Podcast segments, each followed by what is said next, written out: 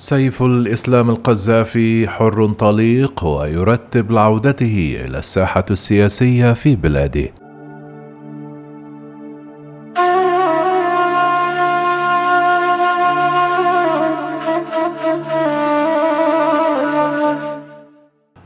زار الصحفي الأمريكي روبرت وورث النجل القذافي سيف الإسلام في مدينة الزنتان ونقل عنه قوله أنه حر الحركه ويرتب لعودته إلى الساحة السياسية في بلاده. نقل الصحفي الأمريكي عن سيف الإسلام القذافي في تقرير مطول نشر بصحيفة نيويورك تايمز أن المقاتلين الذين اعتقلوه قبل عشر سنوات قد تحرروا من وهم الثورة وأدركوا في نهاية المطاف أنه قد يكون حليفا قويا لهم.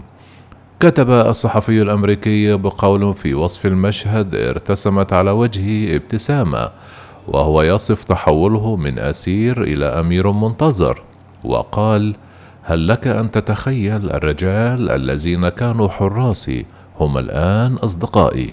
قبل ذلك كتب في وصف اللحظات الأولى لوصوله لمكان نجل القذافي سيف الإسلام كتب عن ذلك تقدم نحوي رجل ومد يده قائلا مرحبا. لم يكن لدي شك في أنه سيف الإسلام مع أن ملامحه بدت أكبر سنا وكست وجهه لحية طويلة. غزاها الشيب. كان إبهام يده اليمنى وسبابتها مبتورين نتيجة إصابته بشظية في إحدى الغارات الجوية عام 2011 كان يرتدي عباءة سوداء خليجية الطراز تزينها أهداب ذهبية كأنه رئيس دولة ووشاحا ملفوف بشكل مهندم حول رأسه. لو أن سيف الإسلام ورث شيئا واحدا فقط عن أبيه فهو أسلوبه المتكلف. روى الصحفي أن سيف الإسلام قادنا إلى قاعة جلسنا فيها على آرائك جديدة بلون مائل إلى الخضرة وغلبت مظاهر الطرف والبهرجة على أساس القاعة بسجادها السميك وطرياتها الكريستالية وستائرها الأرجوانية وفي تنافر واضح مع هذه الأجواء علقت على الجدار لوحة بها صورة جبال وإحدى بحيرات الألب ولم يكن في المنزل أحد غيرنا.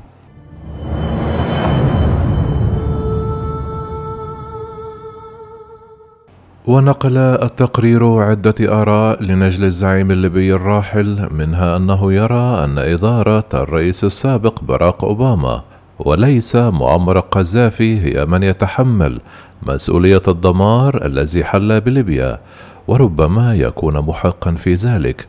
فعندما اندلعت الانتفاضة الليبية واجه الأمريكيون نفس السؤال الذين واجهوه لاحقا مع سوريا.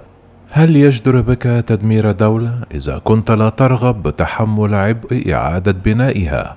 في حالة سوريا كانت الإجابة بالنفي، أما في ليبيا فقد اتخذ قرار بدعم حملة الناتو العسكرية تحت ضغوط هائلة في الوقت الذي حذر فيه دعاة حقوق الإنسان من مذبحة وشيكة استنادا على أدلة مختلف على صحتها.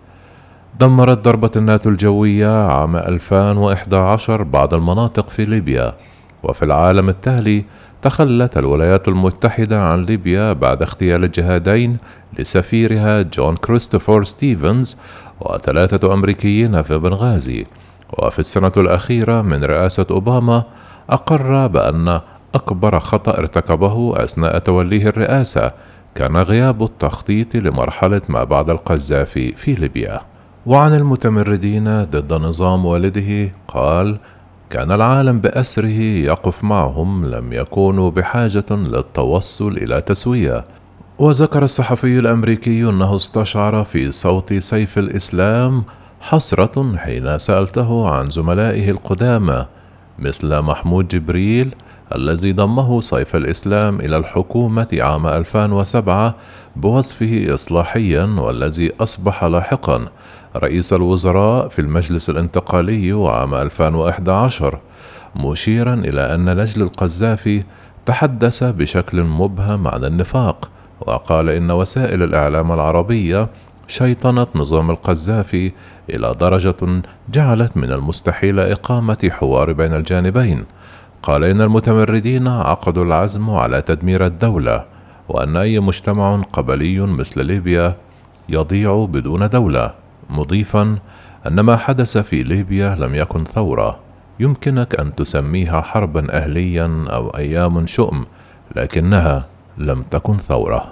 وتطرق سيف الإسلام في حديثه إلى موقف الرئيس التركي رجب طيب أردوغان ونقل الصحفي على لسانه أنه تلقى اتصالات هاتفية من زعماء أجانب كانوا يعتبرونه على الأرجح وسيطا بينهم وبين أبيه.